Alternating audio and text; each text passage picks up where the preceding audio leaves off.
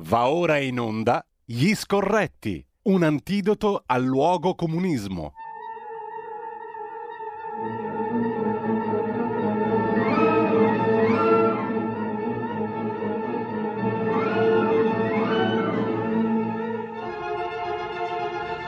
Eccoci qua, tra pochissimo sarà con noi anche mm, Carlo Cambi, come sempre tutti i mercoledì per eh, un'altra puntata degli scorretti, abbiamo tante cose di cui parlare e anche delle quali parlare con voi ascoltatrici e ascoltatori, apriremo poi infatti anche le linee, potete chiamare allo 02 66 20 35 29 oppure mandare i vostri messaggi che mm, eh, la regia poi mi girerà al 346 6427 7 56, ehm, ripeto 6, 0, 346 6427 756 per i messaggi WhatsApp. Eh, intanto, mh, mm, siccome eravamo mh, mm, alla rassegna stampa, vi cito velocissimamente altre cose che vale la pena leggere stamani o alle quali dare una occhiata.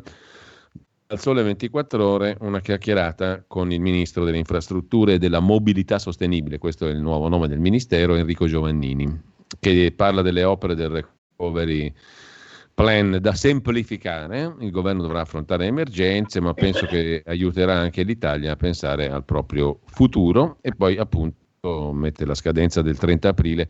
Siamo concentrati su quella scadenza per il piano nazionale per l'utilizzo dei fondi europei. Dal primo maggio però attueremo il piano senza attendere il sì dell'Unione Europea, dice ancora Giovannini. Sulle semplificazioni abbiamo avviato una commissione per fare la sintesi fra le idee delle diverse forze politiche. Serve più attenzione alle città bisognerebbe rilanciare il comitato interministeriale per le politiche urbane e poi l'infrastruttura sostenibile. Il ministro ne dà una definizione molto ampia, particolareggiata nel corso della chiacchierata.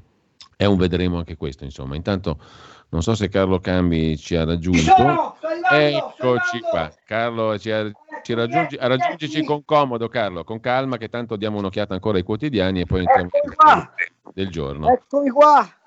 Eccoti Carlo, allora, allora sospendiamo. Mi vedi? Eccoti qua. Ecco. Ti vediamo, ti vediamo, ti vedo anch'io. Eh, buongiorno. Aspetta Carlo. che mi piazzo. Dov'è? Eccolo qua. Con calma, con calma Carlo, non ti Come preoccupare. Con calma, no. Oggi, certo, abbiamo un po'... Di... oggi è un giorno di festa. Perché è un giorno di festa, Carlo? Eh, sta... sono andato a cercare lo spumante, quello buono. Aspetta che metto pure le cuffiette, che così parliamo meglio. È un giorno di festa perché finalmente abbiamo tutti gli elementi per, per svelare la bugia dell'Europa. Eccomi, aspetta un attimo. Sì. Mettiti le cuffie, Carlo, e non trofinarle sul maglione. Siamo a posto.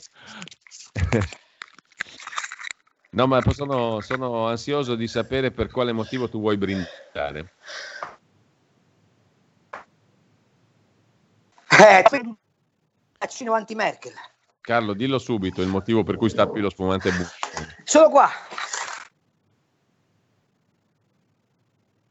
Sei qua è una parola grossa perché il collegamento è un po' come dire mh, ballerino, anzi più che ballerino è immobile in questo momento e vediamo di ripristinarlo al più presto il collegamento con Carlo Cambi chiedo alla regia eventualmente di mettersi d'accordo con Carlo. È un po' un problema che abbiamo spesso eh, in questo collegamento con Carlo. Se è, meglio farlo, mh, mm, se è meglio farlo per telefono o no, lo vediamo subito al volo. Uh, intanto... Io vi vedo, ragazzi. Sì. Com'è? Che problema c'è? Io vi vedo. Allora, io adesso non ti vedo più, però ti sento. Eh, aspetta, che accendo la telecamera. Aspetta, accendo la telecamera. Un attimo, un attimo. Eh. Oh, mi vedi? No. Adesso ci vediamo perfettamente. Oh, Pre- allora. Penso e presumo. Senti, allora facciamo la corta. Perché stappi sto, sto spumante buono stamattina? Perché mi sono messo a produrre il vaccino anti-Merkel, finalmente. Ah, sì? A casa tua? Eh sì.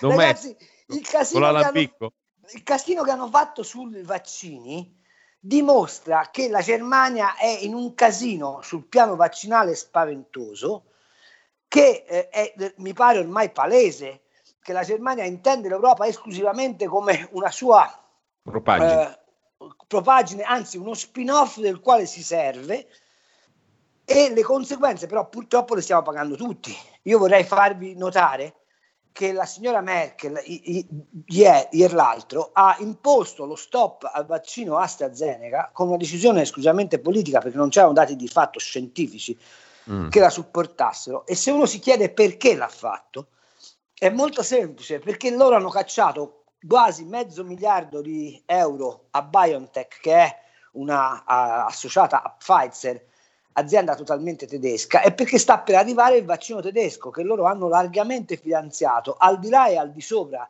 dei patti europei e loro vogliono azzerare AstraZeneca perché AstraZeneca è la dimostrazione palese che con Brexit gli inglesi ci hanno guadagnato. Mm. Il problema qual è?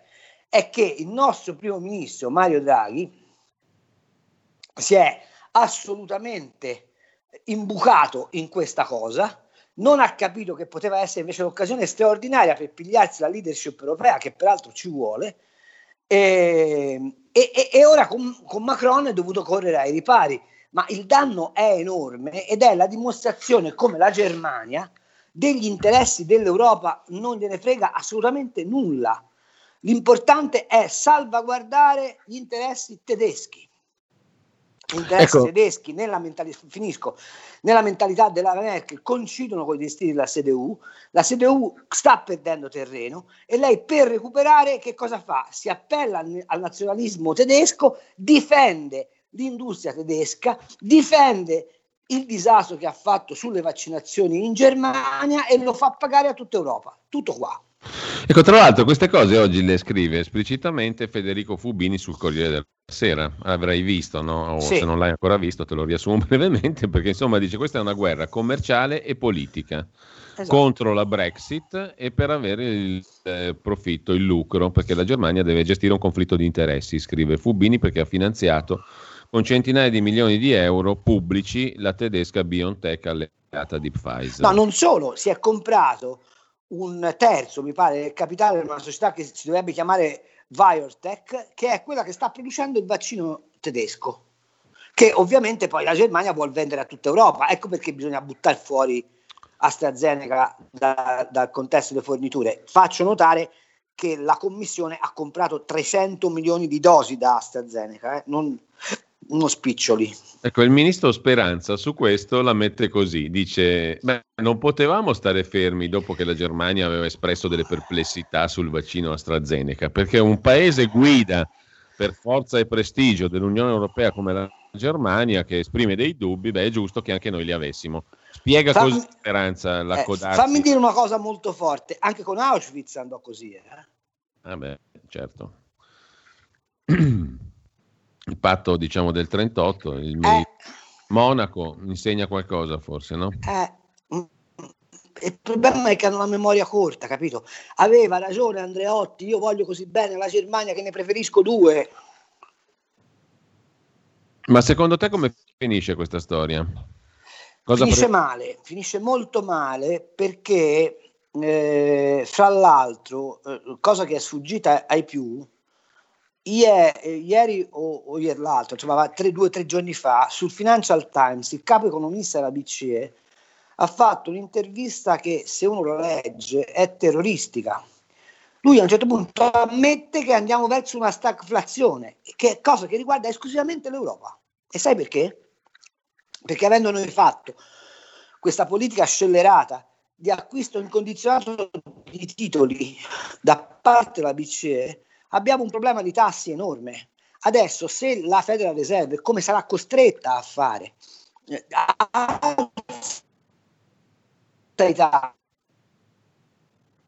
Aspetta Carlo che ti abbiamo perso, ti stiamo perdendo. Io non ti sento più Carlo. Vediamo se riusciamo a risentirci. Carlo, ti ho perso per qualche secondo. Ora mi senti? Sì, adesso sì. Ecco, allora ti volevo dire che eh, c'è, c'è, c'è, un'intervista del capo economista della BCE al quale non molti hanno prestato, hanno prestato attenzione, ma che secondo me è da brividi. Perché lui a un certo punto dice sì, è vero, noi andiamo verso una stagflazione. Per chi non si occupa di queste cose, molto semplice, vuol dire che avremo un'inflazione a fronte di una uh, perdita di valore economico cioè non ci sarà, non è un'inflazione da sviluppo, è un'inflazione da depressione. E questo perché? Perché la BCE è ingabbiata nel dilemma fra aumentare i tassi, il che significa condannare buona parte delle economie europee alla morte, o subire un'importazione di inflazione.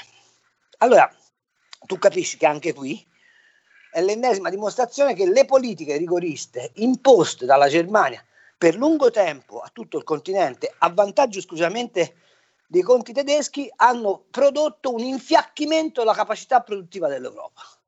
E questo non ci consente, con ritardo anche dei vaccini, di agganciare la ripresa mondiale. E questo secondo me è sarà il vero grande problema. Insomma, siamo alla vigilia dell'implosione dell'Europa. Ma hai sentito? Sì, sì, sì, ti ho sentito, mm, ti ho sentito ma l'implosione a questo punto, come tu avevi già mh, mm, anticipato o comunque avevi già argomentato su questo punto, in realtà poi per un apparente paradosso parte dalla Germania. Sì, per un appa- no, apparente, no, parte dalla Germania perché essendo che la Germania identifica se stessa con l'Europa, è evidente che se la Germania ha dei problemi, questi problemi si scaricano sull'Europa. Il problema qual è? È che noi abbiamo oggi l'Europa non come un sostegno, ma come una corda al collo eh, con la zavorra e se la Germania decide che questo sasso si butta eh, in mare, noi seguiremo il sasso, questo è punto. Allora Draghi ha di fronte a sé un compito straordinariamente difficile ma esiziale, pigliarsi la leadership europea. Se è vero che è quest'uomo di a, a, a assoluta, assoluta eh, eh, statura riconosciuto in tutto il mondo, Draghi in questo momento decide di pigliarsi la, la leadership europea, eh, abbandonare i sogni quirinalizi e puntare dritto a riformare l'Europa. Perché eh, guardate, ve la dico in, due, eh, in una battuta, che è quella che peraltro sto scrivendo per Panorama. Qui siamo passati dal whatever it takes di, mm, della BCE di Draghi, di Draghi. della BCE al usque tandem a butere pazienza nostra. Per quanto tempo ancora, cara Merkel, vorrai abusare della nostra pazienza? Questo è tutto.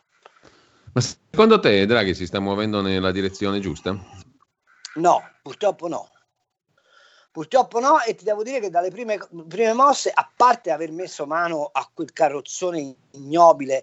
Che, che, era il CTS, Arcuri e tutta quella roba lì, e sicuramente quello è, è, un, è un elemento di positività, ma sul fronte economico Draghi per me sta, per ora è una delusione.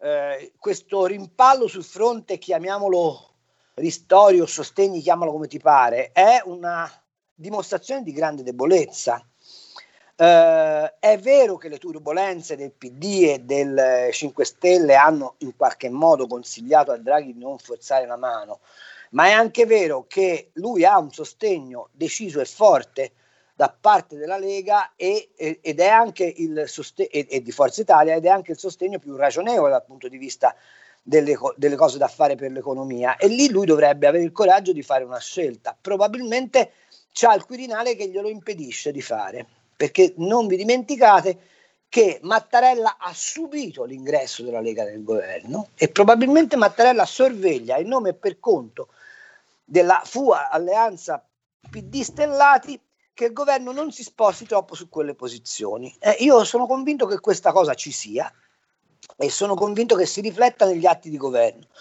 perché altrimenti non è spiegabile come si parli di un nuovo scostamento di bilancio sì. ed immediatamente immediatamente nel nuovo scostamento di bilancio ci sono soldi per tutto tranne che nella misura che sarebbe necessaria per confortare, anzi per risarcire le imprese. Ecco, perché questo è un altro punto, no? mi pare che la consapevolezza del fatto che il mondo produttivo sia oltre la canna del gas non mm. sia ancora non una c'è. cosa solida, no? non c'è. Se, se, io potessi parlare con Giancarlo Giorgetti, eh, e, ne approfitto per RPL per farlo, gli direi una cosa molto semplice. Tu oggi devi diventare il rappresentante del mondo produttivo, variamente articolato, dentro il governo e devi dire a chiare lettere che è impensabile una fase 2. Non esiste una fase 2, esiste il correre parallelo, far funzionare la macchina vaccinale, immediatamente ripristinare la, eh, il tessuto produttivo. Se non fai questa cosa contemporaneamente, la fase 2 non ci sarà perché non avrai la base produttiva.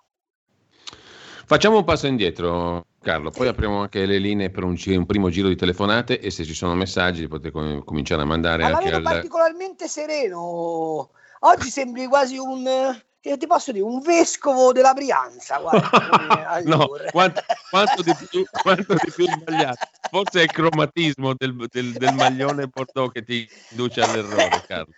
Comunque abbiamo modo adesso anche di recuperare uno spirito meno curiale, se quello è, anche aprendo le linee con, eh, per chi vuole intervenire allo 02 66 20 35 29 oppure via WhatsApp al 346 64 27 756. Intanto dicevo, facciamo un piccolo passo indietro perché a proposito di governo italiano e di Europa c'è il caso politico di Walter Ricciardi, consulente, ah, ma per consulente del ministro, consulente del ministro Speranza, quindi del governo, il quale sostiene l'etichettatura europea, il Nutri-Score, che in realtà sarebbe un grosso danno per le eccellenze italiane. E Salvini ne ha chiesto le dimissioni perché ha firmato qualcosa che è contro l'interesse italiano. No, eh, ti ricordi la canzone di, di, di Gaber, vero? Per fortuna che c'è Riccardo che da solo gioca a biliardo, no? Eh, per fortuna che c'è Ricciardi che di solito arriva tardi.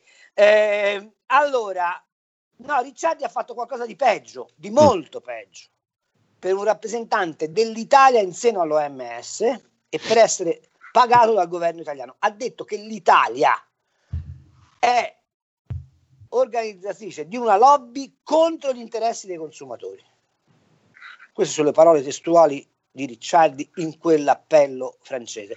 Peraltro non è una novità, perché Ricciardi già nel 2018 da presidente dell'Istituto Superiore di Sanità aveva sposato l'idea della sugar tax e aveva detto serve il Nutri-Score perché siccome gli italiani sono analfabeti non sanno leggere le etichette mm. si fanno del male quando fanno la spesa questa è la considerazione che un governante del nostro paese ha dei cittadini italiani d'altra parte è consulente di speranza c'è un altro aspetto e vorrei che Carlo Calenda su questo rispondesse. Sapete Calenda, quello che è abituato a fare le pulci a tutti, che bacchetta tutti, il pariolino che ha la supponenza sì. Dei migliori. Ecco, il Ricciardi è il responsabile dell'area medico-scientifica di eh, Azione, il partito familiare eh, di Calenda. Ora Calenda, che è anche eurodeputato, ci spiega se a Strasburgo sta con l'Italia o sta con Ricciardi. Chiaro, intanto abbiamo due telefonate, Carlo, e alcuni messaggi. E poi dopo spieghiamo le... che cos'è il, il, il, il, nutri, il, Nutri-Score. Il Nutri-Score. Sì, sostenuto, sostenuto, anzi, con parole molto pesanti appunto da, da Ricciardi. Sentiamo le due chiamate intanto, pronto? Pronto? Buongiorno. Eh, ciao Giulio, sono Clara. Senti, ma quando Prego, c'è Carlo, quando c'è Carlo, mi sembri un rianimatore che abbiamo perso, non ci sei più, non c'è più polso, non c'è più battito. Senti, dai, a parte gli scherzi, ti volevo dire come finirà domani. Domani sai come finirà? Che daranno la colpa al vaccino, così avrà vinto la Germania e l'Italia se la prenderà in saccoccia come al solito. Guarda caso sono pure aumentati i morti. Ciao, ciao a tutte e due. Bene. Ciao Clara, lei sta parlando dell'EMA. E poi c'è l'altra telefonata, però la passiamo subito. Pronto? Sì, pronto, buongiorno, sono Fabrizio di Sabio Chiese. Allora, io volevo chiedere al signor Cambi la sua opinione sulle questioni economico-industriali che ci sono in Italia in questo periodo. La prima sarebbe quella di Stellantis, praticamente dell'acquisizione della FCA Fiat Chrysler da parte dei francesi che sembrava fatta su un piano paritario, poi invece vediamo che l'amministratore delegato praticamente è francese, rappresenta gli interessi francesi e da parte del governo italiano e dei nostri politici non vedo nessuna reazione. Stiamo parlando di un complesso industriale potentissimo che abbiamo in Italia da 120 anni e sembra che la questione sia così boh, poco rilevante. La seconda questione è quella della Iveco, sempre nel gruppo degli autoveicoli. Anche qui si parla di vendere un'industria strategica, ma anche dal punto di vista militare, non solo economica, del cinesi.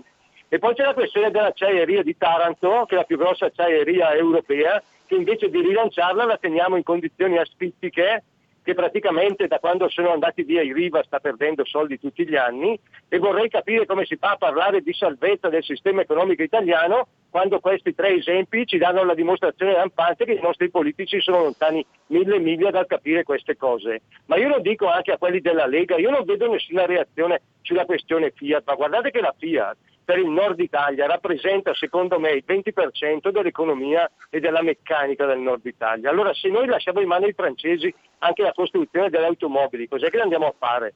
Perché tra un po' noi non abbiamo più niente su allora, cui risollevare grazie. l'economia.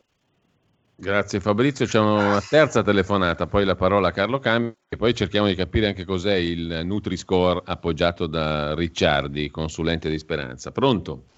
Sì, Andrea da Torino, ciao. Buongiorno Andrea. Buongiorno.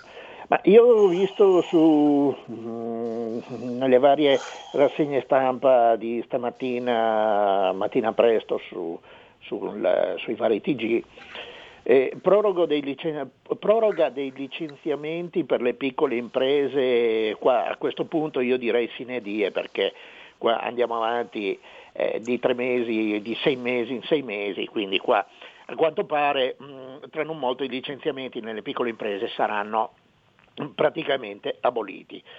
Ehm, va tutto bene, va bene i diritti dei lavoratori dipendenti, ma io non sento mai parlare di diritti dei piccoli imprenditori.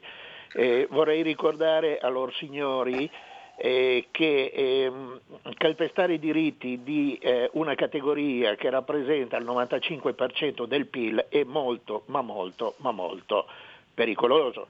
Ricordiamoci che il Cile è stato messo in eh, ginocchio semplicemente quando tutti i camionisti si sono fermati. Quindi nel momento in cui dovessero fermarsi tutte le piccole imprese, anche solo per 15 giorni, questo eh, paese eh, ha il default dietro l'angolo. Bene, grazie Andrea. Carlo, abbiamo due minuti prima allora, della pausa. Eh, faccio velocissimo.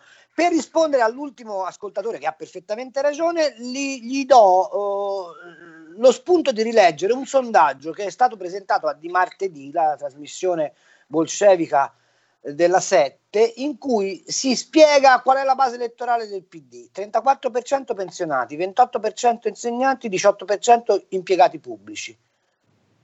Siccome il PD ha governato per dieci anni in questo paese non avendo il consenso popolare, e avendo una base elettorale che è fatta al 72% da persone che sono garantite indipendentemente da come va l'economia, lei capisce che non c'è, ness- non c'è stato mai spazio per nessuna politica industriale di questo paese.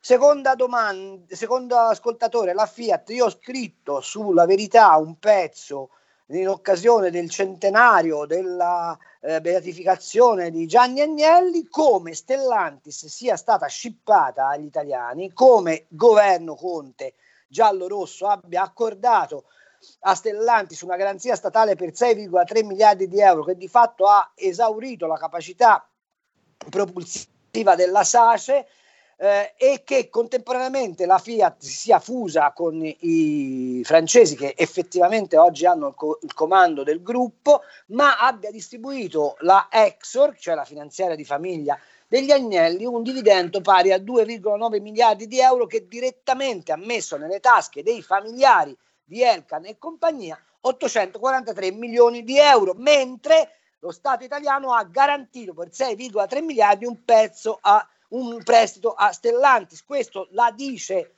eh, abbastanza plasticamente qual è la situazione in rapporto a Stellantis. Non gliene frega niente a nessuno perché gli Agnelli per l'ennesima volta sono stati abilissimi a fare ciò che Gianni Agnelli ha sempre fatto, socializzare le perdite e privatizzare i, i profitti. Ultima questione ehm, sì. che poneva l'ascoltatore. Dopo la pausa, Dopo Carlo. La pausa, vai. A tra poco.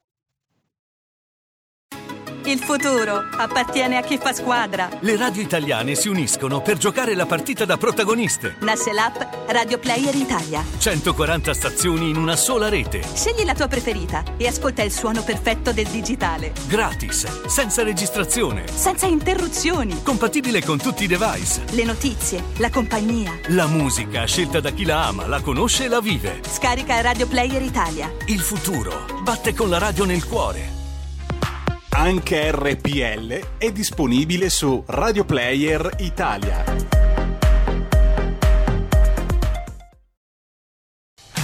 Porta con te ovunque RPL la tua radio. Scarica l'applicazione per smartphone o tablet dal tuo store o dal sito radiorpl.it. Cosa aspetti?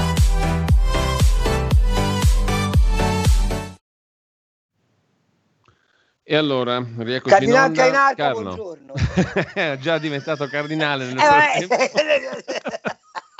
nominato seduta stante, diciamo così. vabbè, di rito ambrosiano però, eh. Beh, direi almeno quello, almeno quello.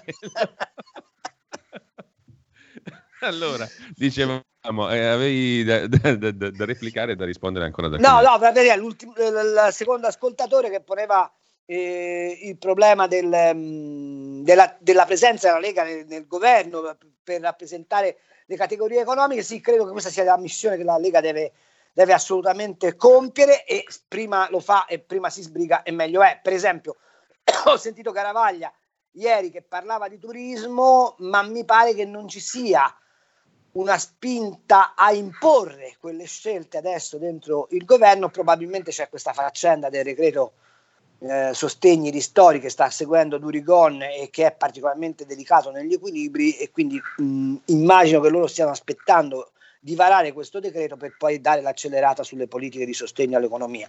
Ma questa è una riflessione mia, lo vedremo. Una cosa che vi voglio dire, è indispensabile che tutto il ceto produttivo, se vuole avere voce in capitolo, ragioni per la libertà e cominci a fare pubblicità su RPL, perché sennò ragazzi dove andiamo? Eh. Eh, questo direi che cardinaliziamente mi associo alla tua richiesta.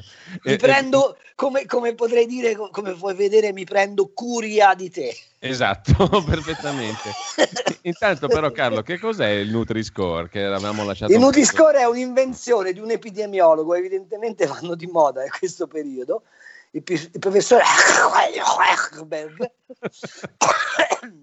che si è inventato Non è un cardinale tedesco? No, no, è un francese eh, alsaziano, però, eh, che si è inventato sta cosa. Siccome ci sono incidenze di malattie cardiovascolari importanti in Europa e siccome c'è un nesso abbastanza evidente fra uso, abuso di zuccheri, sale, grassi, soprattutto grassi saturi, poi su questo facciamo un ragionamento, grassi saturi eh, portano a, a, a un'insorgenza di malattie cardiovascolari, lui dice che cosa facciamo? Pigliamo gli alimenti, guardiamo quanto sale, quanto zucchero, quanto eh, grasso hanno in 100 grammi e poi gli mettiamo una pecetta che dice verde lo puoi mangiare, giallo forse forse, rosso se non lo mangi è meglio. Il problema qual è? È che lui dice di aver fatto la selezione per categoria merceologica, cioè fra i grassi qual è quello che ti fa meno male, fra gli zuccheri quello che ti fa meno male, ma in realtà al consumatore arriva l'inda, li, l'immagine che la Coca-Cola Light fa bene e il prosciutto di Parma fa male. Questo è, la, la, è, l- è l'inganno del Nutri-Score. È talmente vero che è così che le multinazionali, prima fa tutte la Nestlé, ieri ho visto uno che diceva ma anche la Svizzera ha adottato il Nutri-Score e te credo, la Nestlé svizzera, cioè eh, la Nestlé ha, ha gioito perché? Perché il Nutri-Score non prende in considerazione le sostanze chimiche aggiunte ai cibi. Allora, siccome le multinazionali si stanno trasformando da eh, produttrici di cibi mh, pronti in produttrici di cibi, diciamo così, eh, eh, eh, con, processati, con aggiunta di eh, integratori, di, di, di, di sostanze chimiche, eccetera, eccetera, sono felicissime perché è chiaro che se tu puoi pigliare, per esempio, una bottiglia di quei beveroni post, ehm, post ginnastica che sono pieni di, di sostanze chimiche, basta che non ci metti dentro lo zucchero e il Nutri-Score dice cazzo, con quello diventi santo. Mm. Se invece ti pigli un succo d'arancia, siccome c'è lo zucchero, beh, occhio che forse ti potrebbe fare un po' di danno. Ecco, capite com'è sta faccenda? E ovviamente a chi va in tasca questa roba? Al Made in Italy, perché noi abbiamo il maggior numero di DOP, ma pensate a questa Europa, e che è sempre la stessa dei vaccini. Il paradosso è che con la DOP ti dice che il prosciutto di Parma è la quintessenza della qualità. La stessa Europa che ti dà la DOP, con Nutri-Score ti dice non lo mangiare perché ti ammazza, e, e, ora con un altro provvedimento che è quello del, delle, delle, mm, della comunicazione anticancro, ti dice non te mangiare il prosciutto di Parma perché ti fa venire il cancro. Allora, mi spieghi una cosa, dici che la dieta mediterranea è il miglior eh, regime alimentare, con le DOP mi dici che il prosciutto di Parma è il massimo esistente al mondo, però immediatamente dopo dici che la dieta mediterranea fa schifo, che il prosciutto mi fa venire il cancro e che se lo mangio sono un cretino. Com'è? E Ricciardi gioca sta e Ricciardi gioca la partita. Abbiamo allora 5 minuti, due telefonate, due messaggi. Mm, sentiamo Vai. due telefonate in attesa. Pronto? Pronto? Buongiorno, Pronto. prego. Ah, buongiorno, sono Domenico. Dica tutto. Buona giornata a voi. Ma eh, vi sto ascoltando con molta attenzione. Volevo sottolineare un aspetto, ma tutto ha un comune denominatore e, e riguarda un settore che è delicatamente eh, in tutta Europa esistono due gradi di giudizio, perché poi un imprenditore, ma perché in Italia ne devono essere quattro? E allora che cosa ci ha chiesto l'Europa a noi? Io vi do i soldi se voi fate le leggi e fate le riforme. E tra le riforme la mamma delle riforme è la giustizia. E la giustizia con due gradi di giudizio in tutta Europa, noi ne abbiamo quattro abbiamo la Cassazione che arriva dopo 10-12 anni e abbiamo soprattutto la, la legge per i, i potenti, diciamo, la giustizia per i potenti, la prescrizione. Io ho i soldi, mi pago i miei avvocati, tiro questa causa per una decina d'anni, poi mi danno la prescrizione e sta a posto. E allora l'Europa ci sta dicendo che lì ci sia Salvini, o ci sia Draghi, o ci sia Conte, voi la prescrizione, se entro aprile non me la fate, io i soldi non ve li do. Allora, la prescrizione boh. è una legge per i ricchi. Dove Ma di che? Domenico, abbiamo un po' di confusione qua, mi sembra. allora, intanto però c'è l'altra telefonata, pronto? Qui ha fatto un po' di, fatto un po di confusione. Pronto? Amico Pronto? Prego! Pronto? Poi parlo come un sì, vescovo veramente, eh, la... l'amico Domenico. Eh, buongiorno signora. COVID, buongiorno, non ne voglio parlare. Ma lasciami mm. dire una cosa perché sento il bisogno proprio di dirla. Ma dove l'hai trovato un simpaticone, un'esplosione di simpatia, oltre che di cultura, che è il giornalista Cambi? Io gli voglio un bene dell'anima veramente perché mi, mi tira su di morale. Comunque complimenti e un abbraccio ideale a questo giornalista che per me è unico. Grazie, ciao. Bene, e oggi puoi leggerlo anche sulla verità addirittura. Grazie Carlo. signora, sono commosso. È bello però ricevere attestazioni sì. di stima così sincere. Hai detto che Intanto avevi anche due messaggi. Due messaggi. Allora, dai, il, primo, leggi, il, primo dice, il, primo, dice, voto subito, Corrado da Treviso, leghista operaio si definisce, e poi, e poi Italexit. Non c'è altra soluzione. Qui i tecnocrati di Bruxelles ci fanno morire. Secondo messaggio, ho l'impressione che non ci vogliano far tornare alla normalità e non ci vogliano far uscire da questa situazione. Con quale scopo? E qui torniamo al grande disegno, no? C'è un grande disegno dietro tutta questa storia. Ma ragazzi, io grande disegno non lo so, non, non, non, mi voglio avventurare lì. La cosa che dico è che vorrei una commissione internazionale promossa dall'ONU e non dall'OMS sulla Cina. Punto. Mm. Fatemi questo piacere e allora io mi sto zitto. Contemporaneamente vorrei le dimissioni di Ursula von der Leyen e di Roberto Speranza per manifesta incapacità. Detto questo, Ehm, sulla giustizia mi pare che abbiamo fatto, si mm. chiamano pandette, ma non è una zuppa, eh. le pandette sono una roba, non è, non è così. La prescrizione è un dato di civiltà giuridica, lei non può tenere attaccato a un processo una persona sine die. Il mm. problema non è togliere la prescrizione, è rendere efficiente ed efficace l'esercizio della giustizia. Ma se dopo Palamara non c'è stata nemmeno la volontà da parte del Parlamento di fare una commissione d'inchiesta con potere inquirente sulle mani fatte della magistratura, lei capisce che è inutile parlare di riforma della giustizia. Qui siamo oltre Montesquieu, siamo oltre la separazione dei poteri. Qui c'è un potere che prevarica gli altri poteri.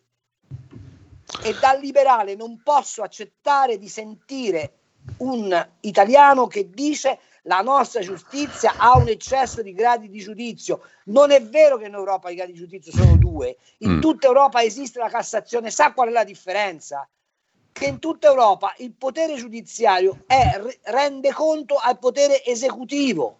Io vorrei separazione delle carriere, elezione dei pubblici ministeri e abolizione dell'obbligatorietà dell'azione penale per quel che riguarda il penale. Per quel che riguarda il civile vorrei una barriera di ingresso alla giustizia più alta dal punto di vista monetario, una promozione degli arbitrati e un'efficienza da parte degli uffici giudiziari. Lei lo sa che nel 2020-21 siamo ancora ai verbali scritti a mano dai cancellieri perché nei tribunali italiani non c'è un sistema di traduzione fonica in, in scrittura come ce l'hanno qualsiasi PC del mondo. Ma di che cosa stiamo parlando? Per l'ennesima volta i cittadini devono pagare e sottostare e subire danni per l'inefficienza di uno Stato che si porta via il 60% dei redditi e invece di impiegare queste risorse per il bene comune le impiega per la gestione del sottopotere. Carlo, dobbiamo salutarci perché sono già le 10.12. Scusa la tirata, ma non no, cioè, no, no, tutt'altro, tutt'altro. però ti voglio strappare un tweet, cioè un commento lapidario, sì. sintetico, sul capitolo PD, il ritorno, tra virgolette, di Enrico Letta. tu hai usato una metafora su Beconomy, invito a leggerlo, questa testata online, beconomy.it, eh, hai usato una metafora piuttosto orrenda. Hai, hai, detto che Letta sta creando un partito tipo Frankenstein Junior, innestando sul cadavere del PD una testa democristiano ulivista. Mi viene da dire fuori tempo massimo, forse. Punto sì, assolutamente sì, eh, però lì avrai notato che Letta ha citato Prodi, ha citato sì. Mattarella, ha citato la, uh, la coalizione come, eh, quindi facendo giustizia dell'idea del partito a vocazione maggioritaria, ma soprattutto ha immediatamente lavorato per rompere il governo Draghi, perché quando metti lo Jussoli come tua priorità evidentemente vuoi rompere il governo, e poi vota i sedicenni per allargare la base elettorale perché il PD rischia seriamente l'estinzione. Ecco, secondo me è veramente un'operazione da Frankenstein Junior, l'instabilità del PD creerà tanti problemi al governo, allora ora bisogna che Draghi faccia una cosa, vada al Quirinale e dica caro Mattarella, se vuoi salvare l'Italia non ci rompere più le scatole, perché l'asse qui è Draghi, Lega, Forza Italia, forze produttive del paese. Ho finito, ti dico soltanto una cosa, perché lo chiamo Frankenstein Junior? Mm. Perché il riferimento di Letta è Frau Bruche, cioè Ursula von der Leyen perché il castello ululì e il cadavere ululà.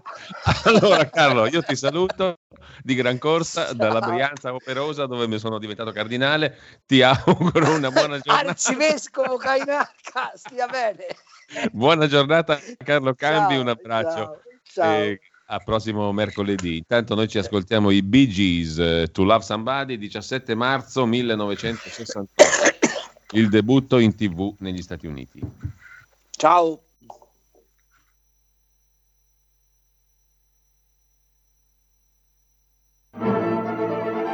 Avete ascoltato Gli Scorretti, un antidoto al luogo comunismo.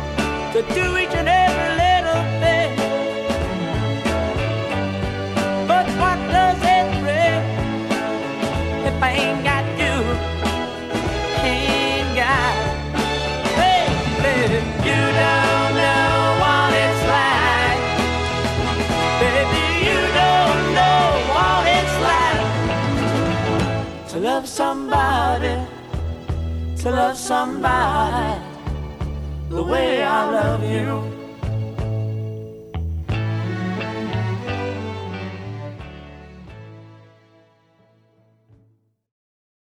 Va ora in onda, dopo la rassegna stampa.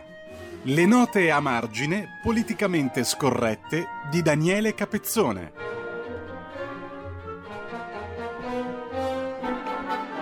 Buongiorno e ben trovato a Daniele Capezzone, come tutti i giorni ci aiuta a districarci tra fatti e commenti, tra cose lette, immaginate e supposte per dirla alla Totò sui quotidiani e sui media della giornata. Buongiorno Daniele, come stai? Mi piacerebbe collaborare, ci proviamo, diciamo, ci proviamo a districarci, ma è sempre più difficile. Eh certo, è sempre un tentativo, però insomma è un tentativo credo bello, fruttuoso e utile per tutti coloro che ci ascoltano, perché qua di materiale entro il quale tentare di districarci ce n'è abbastanza. Oggi però mi ha colpito a proposito di interpretazione delle cose il pezzo di mm, Federico Fubini sul Corriere della Sera, che dice papale papale un po' quello che dici tu e che dice anche Maurizio Belpietro nel suo editoriale sulla verità sostanzialmente, che cioè siamo andati a rimorchio della Germania che si sta facendo i suoi beatissimi interessi anche nel caso del vaccino AstraZeneca. Ti ha sorpresa questa, mh, mm, di, questa diciamo, presa d'atto di Fubini sul Corriere o era talmente esplicita la cosa che non ci si poteva occultarla? Eh, direi la seconda che hai detto, cioè, ormai la cosa è esplosa con una tale eh, evidenza. Eh, se fossimo in un'aula di tribunale ieri potremmo dire che il ministro Speranza avrebbe reso piena confessione perché proprio in un un'intervista online con l'edizione mm. internet del Corriere della Sera ha ammesso chiaramente, dice la Germania ce l'ha chiesto e dunque noi, eccetera, eccetera. E, dopodiché gli investimenti del governo tedesco in eh, BioNTech e, diciamo, e, e la dimensione geopolitica e, anche geoeconomica della contrapposizione in atto fa sì che davvero questo accodarsi dell'Italia è senza senso. Ecco, Daniele, ehm, ho citato la verità, ho citato il pezzo di Belpietro e cito il tuo, perché tu poni una domanda che a me, ai fini appunto di districarci tra i fatti e di capirci qualcosa, mi sembra molto utile. Ne avevamo già parlato, ma oggi tu affronti in dettaglio in un articolo sulla verità la questione. Draghi non doveva essere quello che decide, è il titolo di apertura in prima pagina del tuo pezzo sulla verità, però il, la domanda è solida eh, e si, poi tu fai un ragionamento passando in rassegna diciamo un po' uh, quello che ha fatto Draghi fino ad oggi e i punti positivi e negativi. Però la domanda ci sta. Credo sia giusto il titolo della verità in prima pagina, no? Eh. Dobbiamo domandarci questo. Eh, io penso proprio di sì. La risposta allo stato attuale? Eh, la risposta è no, eh, ai noi e nel metodo eh, dove diciamo, si riassiste ai soliti stop and go, un passo avanti, un passo indietro, ancora oggi non sappiamo quando sarà convocato il Consiglio dei Ministri, questo decreto è desaparecido. Eh, un decreto sostegno, tra l'altro, che una, un, un, provvedimento importante per capire la filosofia eh, del governo, no? Eh, e peggio mi sento se passiamo ai contenuti, perché sai, ah, sui sostegni alle imprese, se tu elimini molto bene i codici Ateco, allora però allarghi la platea, 3 milioni di soggetti, e se ci metti 12 miliardi, non devo essere io a dire quanto fa 12 miliardi diviso 3 milioni, e rischia di essere poco, poco per tanti. Eh, ancora, eh, le cartelle, l'abbiamo spiegato ieri, non ci torno sopra, ma se fai solo un intervento sulle cartelle piccine 2000-2015, peraltro spesso inesigibili, è la montagna che partorisce il topolino, tu mi devi dire quello che fai sulle cartelle più fresche, il cashback è ancora lì, il reddito di cittadinanza lo rifinanziano. Eh, eh, io mi aspettavo A decisioni rapide, B decisioni di segno diverso. Speriamo di essere magari sorpresi con, con diciamo, stupefatti in positivo quando, quando uscirà. Ecco, finora qual è secondo te la cosa più mh, eclatante, chiara, indiscutibile di rottura di mh, senso e di marcia di direzione di marcia che ha fatto il governo Draghi? L'aver dimissionato il commissario Arcuri e questo è eccellente. E la riforma del CTS che te ne pare? Francamente sì, ok, bene che siano scesi a 12 membri, però quando vedo chi guiderà Locatelli e chi parlerà Brusaferro mi pare che siamo diciamo, sempre là. Ecco, che cosa ci insegna secondo te il caso AstraZeneca? Sarà possibile, come dice Speranza, mi sembra stamani proprio ascoltato in Parlamento alle commissioni sanità, Senato e Camera, tornare tranquillamente alla campagna vaccinale o questa qui è una botta comunque irrimediabile o giù di lì? È una botta grossa perché insomma in queste situazioni eh, diciamo, nei paesi liberali dove Diocene Scampi eh, non c'è obbligatorietà, ci mancherebbe solo quella, ma c'è libertà, eh, però eh, se vuoi spingere la campagna vaccinale il prerequisito è la credibilità e la fiducia. Se tu metti in discussione la credibilità e la fiducia e alimenti il panico, eh, poi non è che puoi colpevolizzare i cittadini, dice ah vergogna ti sei spaventato, eh, eh, beh, mai spaventato tu, hai fatto questo balletto, eh, cioè è, è stato fatto proprio da manuale esattamente quello che non andava fatto. Daniele, eh, cosa sta succedendo nel PD e in particolare a Roma dove si candida l'ex ministro Gualtieri a sindaco? Eh, mi pare che siamo alle, alle, alla, alla, consueta telenovela del PD, il segretario manca è arrivato già si trova il piattino cucinato pronto, peraltro una soluzione che io credo alla fine a Letta andrà bene, però anche lì non sciolgono i nodi, cioè questa poteva essere anche per loro l'occasione, a Roma, per capirci, lo dico per i non romani, c'è una sciagura di sindaco grillino e anche dal punto di vista della sinistra era loro interesse differenziarsi, quindi presentare un loro candidato, ora dimentichiamo Gualtieri che è un disastro, ma presentare un loro candidato distinto e distante era una buona cosa. Invece qui mi pare di capire che anche Letta, rimanendo fedele allo schema di Zingaretti, voglia una specie di alleanza complessiva nelle quattro città con i grillini. E allora vuol dire che tu vuoi rimanere legato a filo doppio con quelli là e siamo sempre lì. Ecco, mm, Daniele, mm, altra questione, sfogliando le pagine della verità di stamani ci si imbatte in un bel pezzo di Fabio Amendolare di Giuseppe China su quella che è stata chiamata la concorsopoli o universitopoli ospedaliera nel campo della sanità in Toscana. No? Ehm, così funziona la sanità in Toscana, il prof leghista detronizziamolo. Questo emerge dall'inchiesta sui concorsi truccati all'azienda ospedaliera di Careggi, le trame del direttore generale, per cui chi eh, non appartiene alla sinistra non merita il posto. Mm, per dire la verità, Daniele, mi pare che non ci sia niente di nuovo però sta passando un po' in secondo piano tutta questa storia mm, e alla fine passa in secondo piano quelle che sono alcune delle architravi del sistema Italia delle quali puntualmente ogni tanto parliamo ma poi diamo sempre per scontate mi sembra l'universitopoli, la concorsopoli tutte queste belle cose qua sono dati di fatto immodificabili o no? Eh, guarda, ogni tanto eh, eh, ti leggi un'inchiesta, ah, passa la buriana e finita la festa anzi, finito... anche anche astraendo dai casi singoli, no? eh, in generale ci sono due diciamo, cappe, una cappa geografica che riguarda le regioni rosse e una cappa, come la vogliamo chiamare, gramsciana di egemonia di alcune diciamo, casematte del potere, quindi l'università, l'editoria, la magistratura, eccetera. Quindi K geografica e K di egemonia per settori, che eh, fanno di queste realtà diciamo, delle cattedrali non violabili. Secondo me poi alla fine il prezzo si paga, non solo lo paga diciamo, ovviamente il centrodestra o le culture alternative alla sinistra, ma lo paga pure la sinistra perché una, diciamo, diciamolo con Pareto, una circolazione delle elite è, alla fine è igienica per tutti.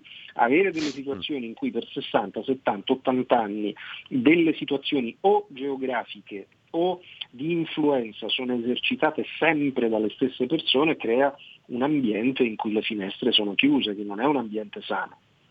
A proposito di questo, uh, si parla delle nomine, le 500 nomine in enti pubblici da qui in avanti fino all'estate. No? Uh, tra queste nomine ci sono anche quelle della RAI un altro posto dove aprire le finestre non sarebbe stato male già da tempo, però in realtà eh. mh, mm, mi viene da dire, visto che i nomi che circolano sono più o meno sempre gli stessi, no? c'è De Bortoli, c'è la figlia di Andreatta, ci sono tanti altri nomi che annoieremmo il pubblico ad elencare, ma sono sempre omogenei a determinati circoli eh, di potere. Ecco, mm, quella della RAI ormai viene da ridere a dire della riforma della RAI, c'è addirittura mi sembra oggi Garimberti che su Repubblica dice facciamo una BBC, una roba di questo tipo, bisogna tenersi dalle risate diciamo davanti secondo me a questi eh, propositi diciamo. per non piangere. Ecco, um, non ti pare che anche lì siamo esattamente nel caso che dicevi tu poco fa?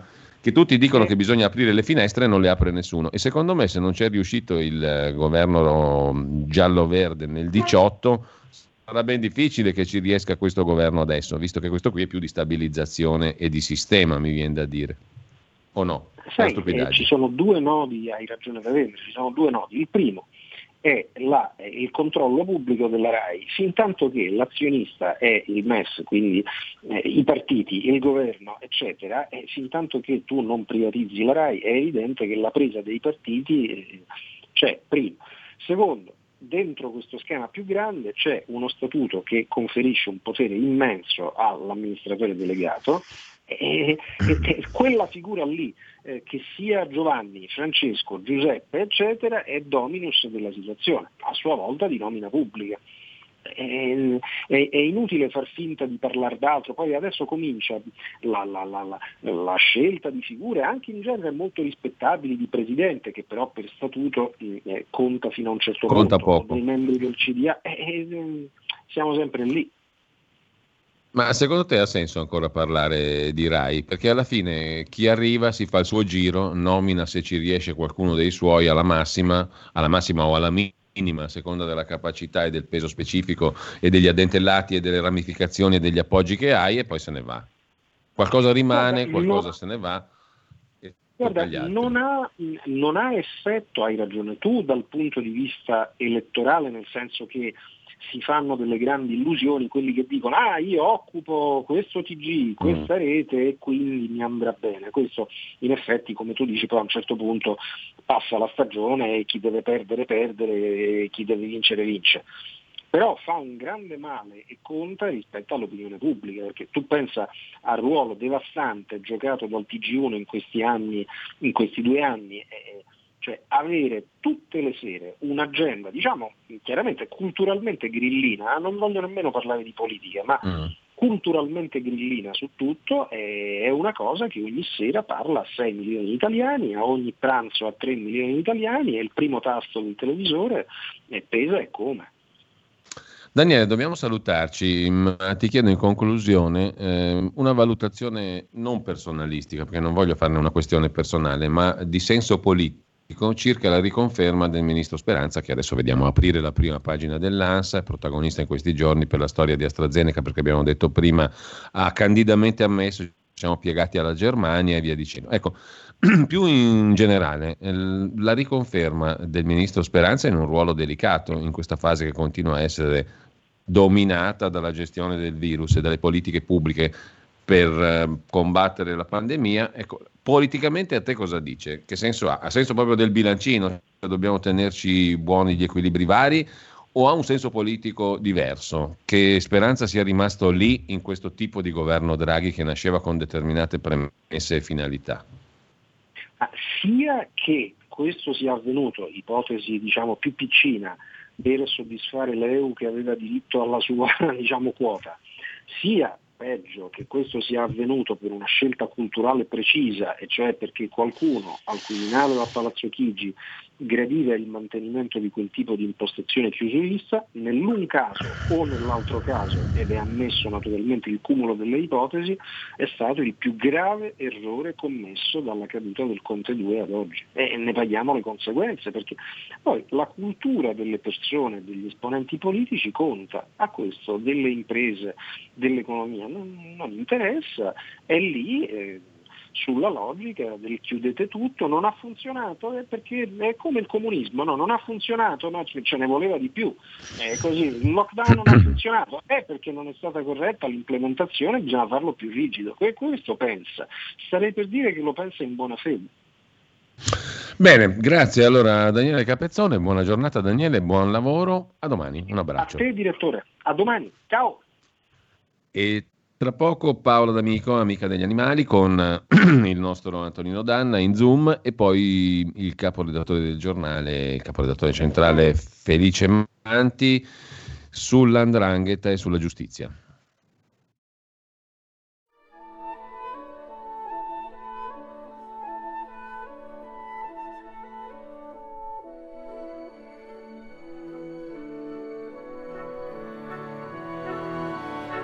Avete ascoltato dopo la rassegna stampa.